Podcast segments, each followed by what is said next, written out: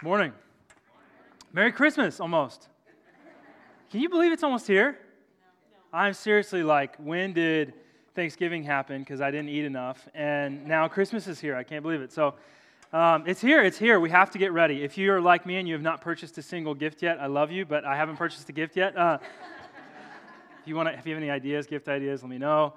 Uh, 314 608 3620. Just send me a text. I need it. Uh, it really is my number, but you won't remember it, so it doesn't matter. Uh, no, it's here. Like, get ready. Uh, if, you know, every week at the end of our sermons, we do next steps. Gentlemen, if you haven't purchased a gift yet, that's your next step today. Purchase a gift. Um, Christmas, for me, it's always a little bit of a stressful time. Uh, honestly, it is. Uh, this gift giving thing, I am terrible at the gift giving thing. Uh, I know that I'm terrible at it, so the first step is, you know, admission. Uh, so I'm admitting I'm terrible at it, but I know I'm terrible. And so because I know I'm terrible, you know, when you're bad at something, you just don't want to do it. And so uh, our first Christmas, my wife and I, we got married uh, six years ago this March. And uh, our first Christmas, I knew I was terrible at gift giving. I couldn't decide what to get her. And so I did what any wise man would do I got her nothing. And I remember the moment like it was yesterday. We're sitting with family, you know, and everyone's passing out gifts, and she's all excited. And I lean over and I said, Hey, um, you know, I, uh, yeah, I didn't get you anything. And then I blacked out and I woke up and I had this bruise on my face, and, you know, I just, no, I'm kidding, she didn't. But, uh, but really, it really is a stressful time. But, um, you know, like I said, six years uh, this March, and so got a great marriage. It's going well in spite of my lack of gift giving. You don't have to clap. Ten years, maybe you can clap, but you don't have to. Kurt just is, Kurt just loves me, so he just encourages all the time. But uh, but you know, everyone says, get ready for the wedding day. You know, the wedding, the wedding, the wedding. You always think for the wedding, but you really got to get ready for the marriage, right? I mean, the wedding uh, comes and goes. And I don't really, honestly, even remember our wedding day. Uh, hardly at all. I really don't. It's, it's, a lot of, it's really a blur. I pretty much remember that I was here and we got married. Um, and that was it. And I think a part of that is the emotion of it all and uh, the excitement. And uh, one, one thing I do remember about our wedding day, though, is I, I, rem- I remember feeling like I was in a dream. I remember, I mean, because this is a thing that we prayed about and we thought about and we talked about and we had been anticipating for a long, long, long, long time. And then finally, when the day came, I was like, wait, we, is it really happening today? And then at the reception after the wedding, I was for sure like that. I mean, I was like, am I, is this legit a dream? Or like, can I actually take her home tonight? You know, and, and uh, I remember at the reception, I just kept looking around like, we're really married, right? We're really married. And, and anytime you're at a wedding, it's really helpful. Go up to the bride and the groom and say, hey, you're married. It helps them to know, like, it's really true. It happened you really are married. And uh, so I felt like I was living in a dream. Genuinely felt like, God, is this a dream or is this real? And, you know, all of us, we have moments like that in our lives. Uh, life isn't filled with those moments, but we have them here and there, where uh, whether it's a bad experience or a good experience, we have these experiences where in the midst of them, we're kind of like, is this real? Uh, hopefully it's a good thing. You know, it could be a bad thing where you're like, man, this is so bad. Like, is this really happening to me right now? Or it could be a good thing where you're like, I, maybe the birth of a child, a wedding, uh, finally graduated college. You're like, is this happen? Is this for real? Do I really have this diploma? What do I do now? You know, do I go get a job or what do I do? We have these moments where we feel like, I feel like I'm living in a dream. And that's exactly how the Israelites felt in the psalm that we're looking at today. They're reflecting back, uh, Psalm 126, the psalm that was read earlier for the celebration of Advent. They're reflecting back on a day where they said it was like we were men who dream. Uh, it, most commentators say they don't know for sure, but they think what they're reflecting back on is the, the release of the Israelites from the captivity of the Babylonians, which I'll tell you about here in a minute. But this song, Psalm 126, is a song that the Israelites would sing every year as they marched up to Jerusalem. It's a song of ascent. It's one of 15 psalms uh, throughout the book of Psalms. And it's a, it's a song that they would sing every single year during their festival days as they marched up to Jerusalem. It's a song of remembrance. It's a song of them remembering a day that God did something glorious for them so that they can look back on the faithfulness of God and look ahead in hope of the future faithfulness of God to them. They, I, most commentators, like I said, they think that they're looking back on the day that they were released from captivity to the Babylonians. Sixth century BC, the Israelites go into captivity to the Babylonians. Guess how long they go into captivity? 70 years. They went into captivity for 70 years. Now, guess how long people were expected to live in those days? 40, 20, 70. 70. Psalm 90, verse 10. The days, the years of our life are three scores and 10. A score is 20 years. Life expectancy was 70 years. A score, 20, you know, three scores, 20, 20, 20, 10, that's 70. You, I'll do the math for you. So life expectancy was 70 years. They're in captivity for 70 years. Just let that sink in for a minute. Every single person who was alive in Babylon, every single person who got released from Babylon, had only ever known a life of slavery. They never knew a life apart from a life of slavery. They had heard stories of the past. Growing up, they would have heard, I remember what it was like when we were free. I remember what it was like when we weren't slaves. I remember what it was like when we weren't treated like property. We weren't treated like possessions. We actually had personal identity. We actually had freedom. I remember what it was like, but the people who got released had never personally experienced it.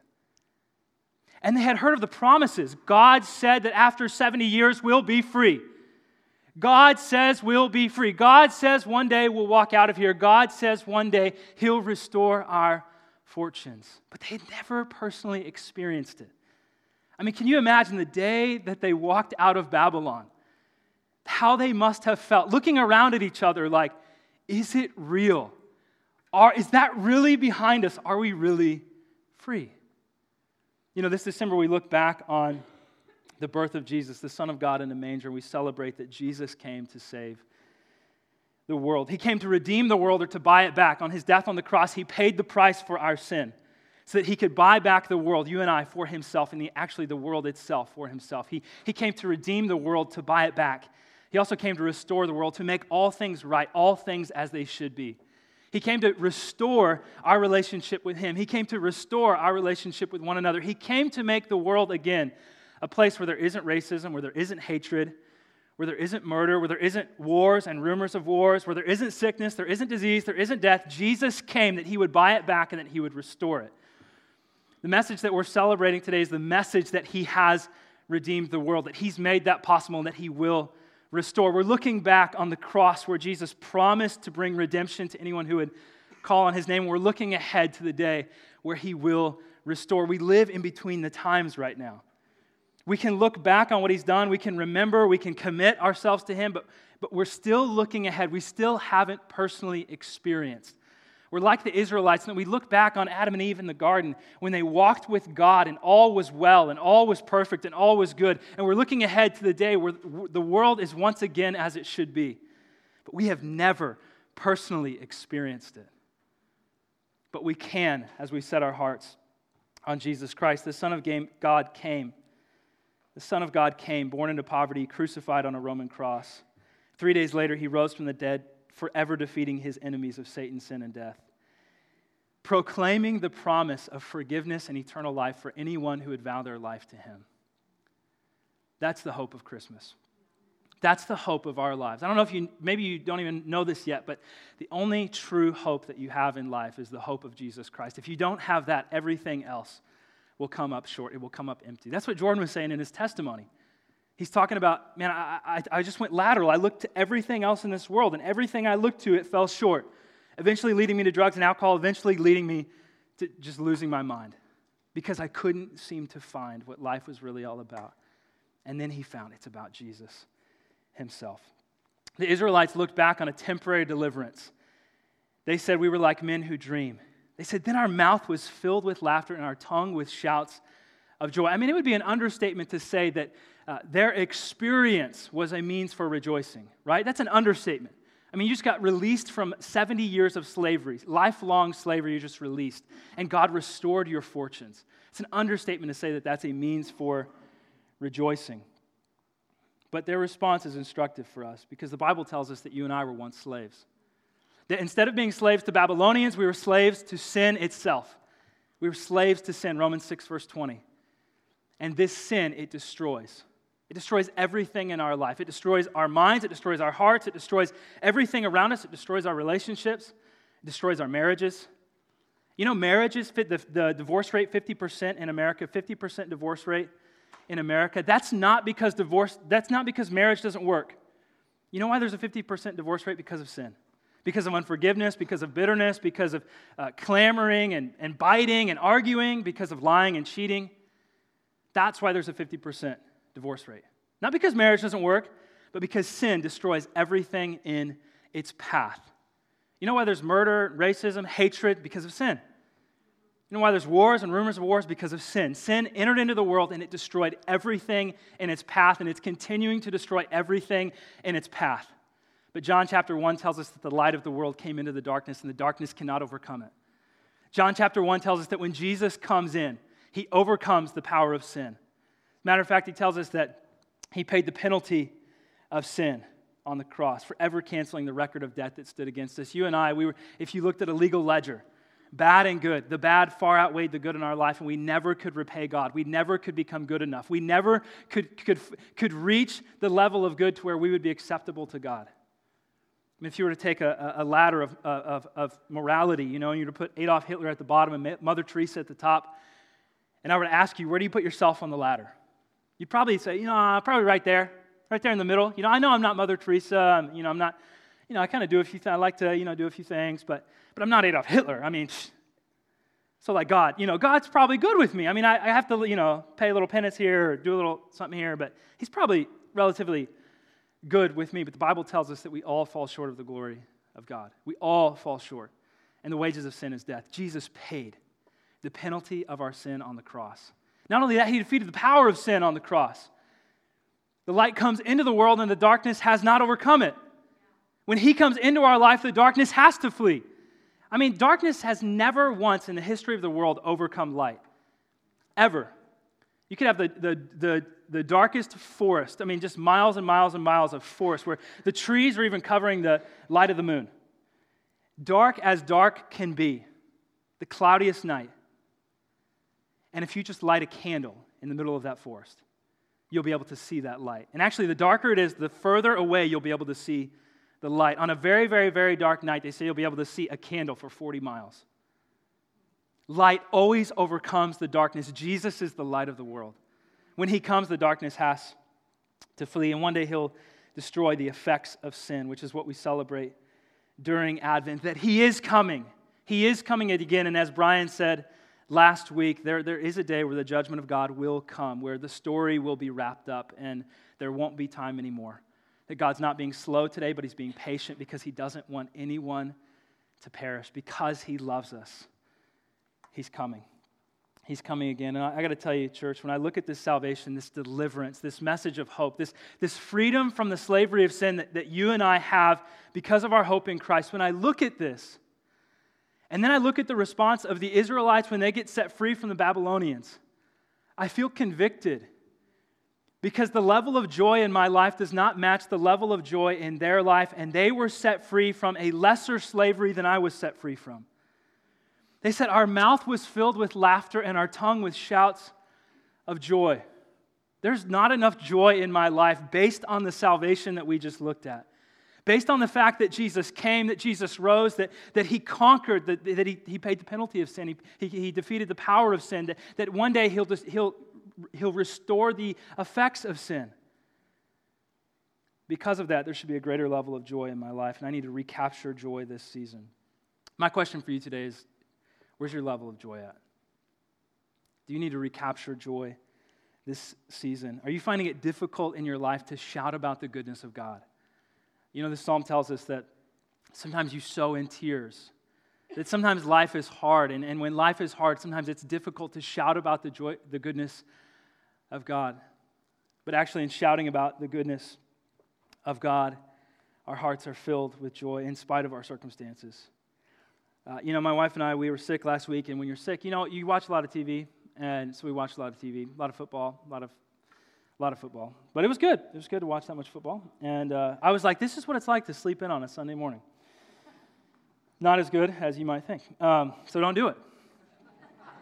But we watched a lot of TV. Have you seen, and if you haven't seen them, there's these Lexus commercials. And on these Lexus commercials, they, they pull out this like beautiful new Lexus, and, and this kid runs out you know, it's Christmas Day, and this kid runs out, and they're like, "Oh my gosh, it's just what I always wanted," you know, and they and they that's the little girl and the little, you know, and the little boy, and and and they're running around to the Lexus, and they're looking at the wheels, and they're talking to the Lexus, and they're like, "I love you. We're gonna have so much fun together. I can't wait to be, you know, riding around in you. We're gonna go on so many adventures." And and then they look inside the Lexus, like, "Oh, it's so beautiful," and then they kind of pan out, and it's the adult version of the kid, you know, it's like the 40 year old woman and the 40 year old guy, and, and they're like, "It's just what I always wanted," and uh, you know, that's the level of joy that the psalmist is talking about. The level of joy that you might have if you were gifted a Lexus this Christmas. But or if you're a sports fan, you know, and not like a sports fan, but I'm talking like you're a sports fan, like your, your team's games are on your calendar.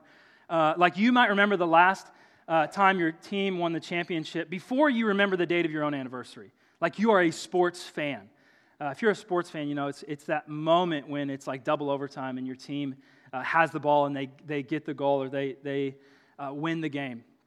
And you stand up and you shout and you scream and you're like, yeah! That's what shouts of joy are like. That's why, you know, side note, our prayer meetings are loud. Uh, that's why we believe in expressive worship here on Sunday morning, is because there's reason for shouts of joy. Uh, we're called Jubilee Church because of the Old Testament, the year of Jubilee. Every seven times seven years, every 49 years, the next year, the 50th year, was the year of Jubilee. Every debt was canceled, every slave was set free, and everything was restored to the way that it should be. And people threw a party. It was the year of Jubilee. They, I mean, think about it like student loan, mortgage, credit card, car payment, done.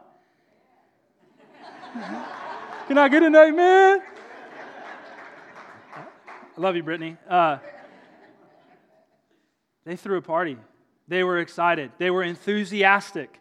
I mean, this is like you saved 15% or more on your car insurance. It's that kind of joy. Look, Advent's an opportunity for us to once again have our, fa- our mouth filled with laughter and our tongue with shouts of joy because it's, a, it's an opportunity for us to remember just how good God has been and how good God is and how wonderful it will be when He returns. And check this out. When Christians remember what God has done and they actually become a genuinely joyful people, you know, not like uh, Sunday fake joyful people. Not like I pasted a smile on this morning even though I'm mad at my husband, or not like I pasted on a smile this morning even though I'm going to spank my kids, you know, whatever it may be, but like a genuinely, to the core of who we are, joyful people, which sometimes sounds like shouts of joy and sometimes is tears of joy.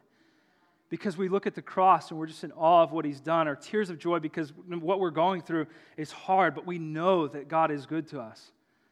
When we become a genuinely joyful people, check out what happens.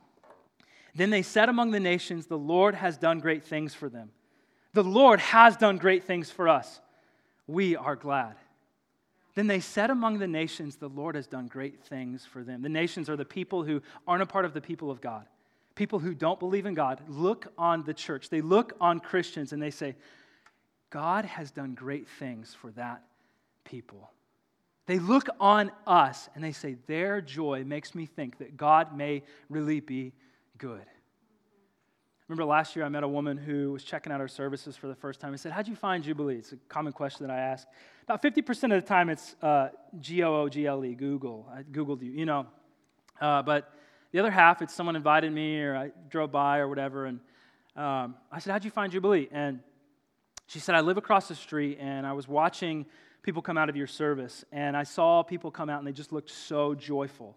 That was her language. She said they just looked so joyful. And I saw them come out again and again and again, and they, they were laughing with one another, and they seemed to just love each other, and they just seemed like such a joyful, happy people. And she said, when I saw that the first time, I thought, oh, that's odd. And then, the, and then I saw it again and again and again. I thought, I have to go figure out what this is all about. And so she came, she checked it out. She ended up rededicating her life to the Lord because, first and foremost, she saw the joy of the people of God. When we remember the goodness of God in our life, it is never a waste of time. It is never, I mean, we're busy people, we're productive people, we're task oriented people, a lot of us. It is never a waste of time to slow down, to get out our journal, and just remember how God has been good to us. And then when we look at our life and there are things that still aren't right, you know, when we look at our life and our finances are still in bad shape, or our marriage is a mess, or someone we love gets sick, or whatever it is that's still broken and not right in our life that needs restoration, we do what the Israelites do. Like this psalm, we take those things to God in prayer. Restore our fortunes, O Lord, like streams in the Negeb. The Negeb was a desert region in Israel with little vegetation. I mean, this is like a dry, arid desert, if you can imagine that, in the middle of Israel. And but every once in a while, there would be this torrential rain. There would just be this outpouring of rain in the Negeb. And after the outpouring of rain, there would be this vegetation that sprouted up, and it would just be life and beautiful all around. What the Israelites are saying is they're saying, God, our life is like that right now. Our life is like a desert. But God, will you pour down the blessing? Our life is like a desert. Our life is like the Negeb. I mean, what's it? A desert is hopeless, but God is the God who speaks hope into a hopeless situation. A desert is barren, but God is the God who speaks life into a lifeless situation. They say, Our life is like the Negeb. It's a desert. It's broken. It's dry. We feel spiritually far away from you, God. We have, and not only spiritually speaking, they say pr- practically, like our fortunes are gone from us. Our life is like the Negeb, but oh God, would you make it like streams in the Negeb? John 7 38, Jesus said, Whoever believes in me, as the scripture has said, out of his heart will flow rivers of living water. Let me say this to you this morning. You may feel like your life is a desert, but if you run to Jesus, if you trust in Jesus, if you seek the face of Jesus, your heart will become a river. Whoever believes in me, as the scripture has said, out of his heart will flow rivers of living water. Even when everything around you is like a desert place, your heart can be a river of living water. And you see, here's the promise those who sow in tears shall reap with shouts of joy. Sowing is farming language. You know, farmers go out and they sow seed, right? Why? Because they know the heart, this is sowing season, the harvest season's coming.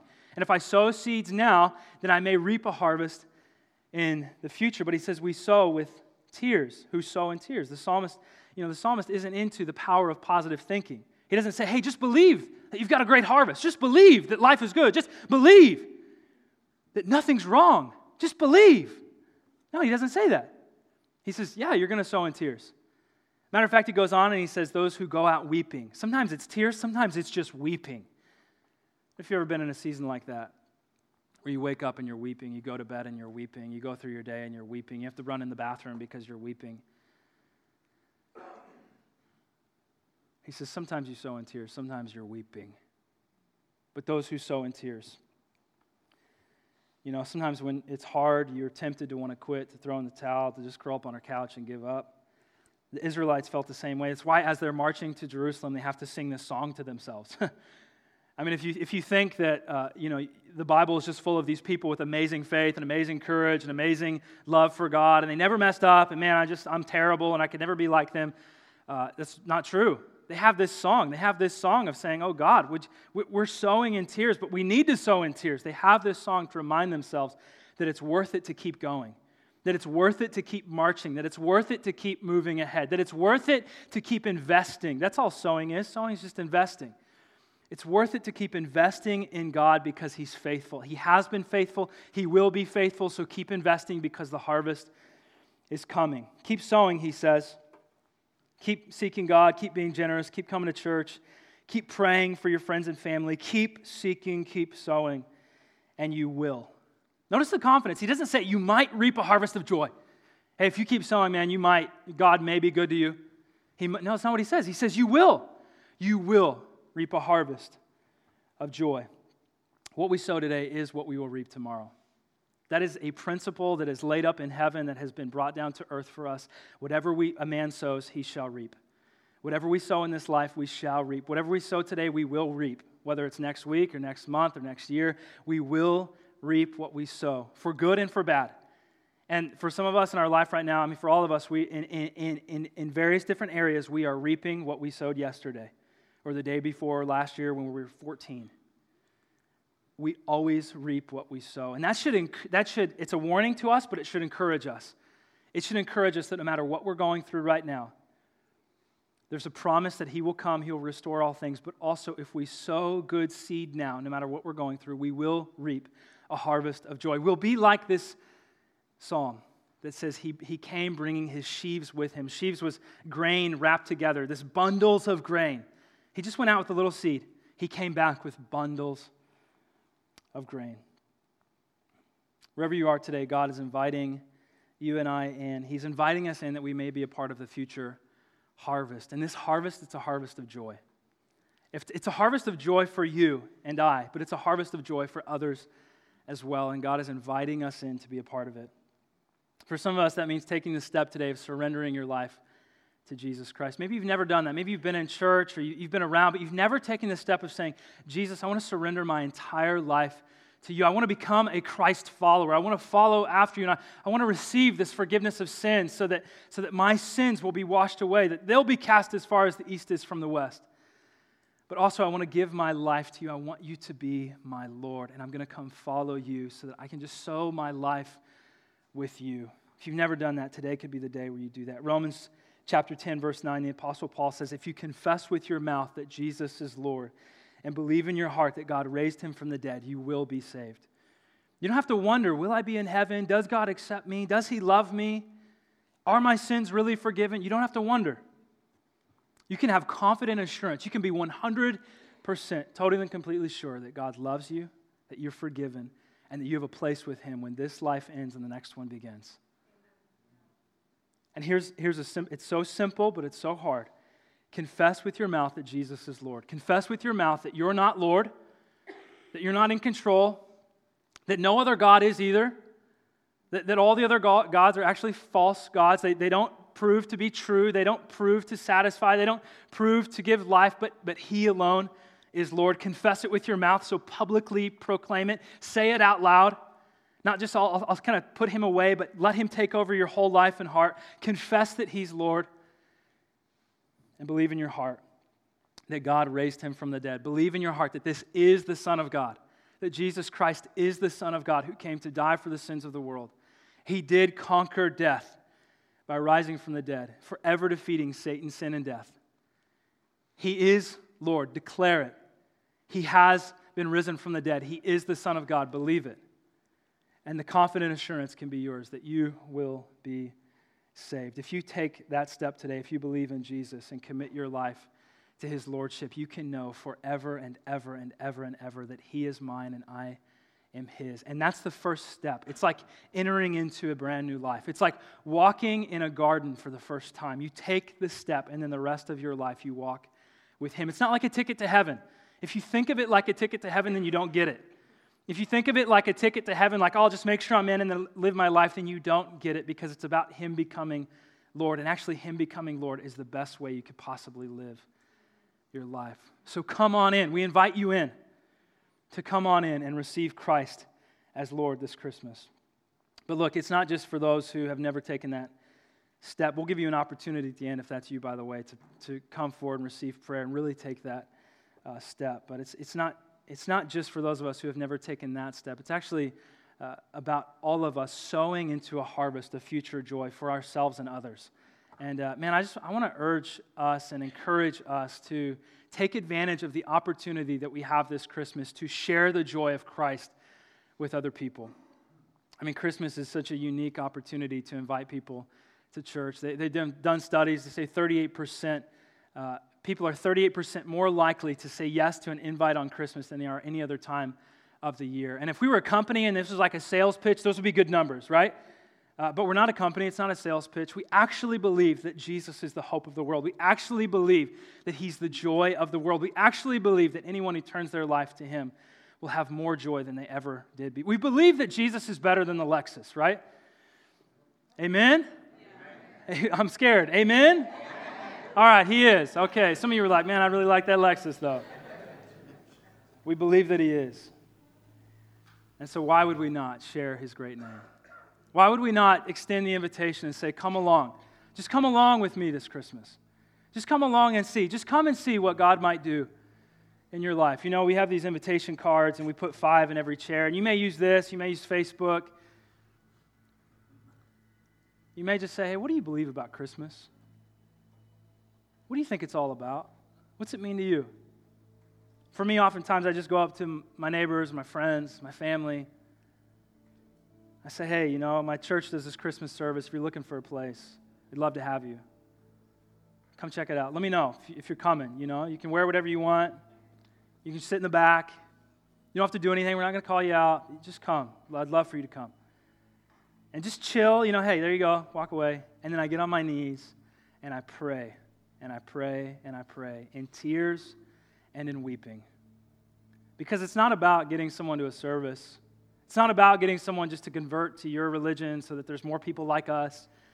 It's about people knowing the joy of the world.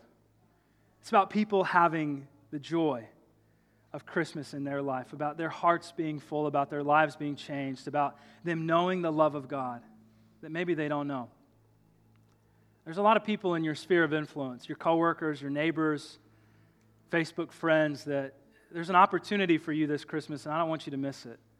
that you can invite them along that they might experience the joy of Christmas. So, church, let's step up to the plate this Christmas. Let's take a few swings and see what God might do. I mean, the guy, Kevin, who invited Jordan, he didn't know that that was going to happen in Jordan's life. He didn't know that God was going to touch Jordan like that, but he did. Somebody invited me, somebody invited you. They didn't know. They just took a step of faith and then left it in the hands of God. And that's all we're going to do this Christmas. If you'll stand with me, I want to pray for us.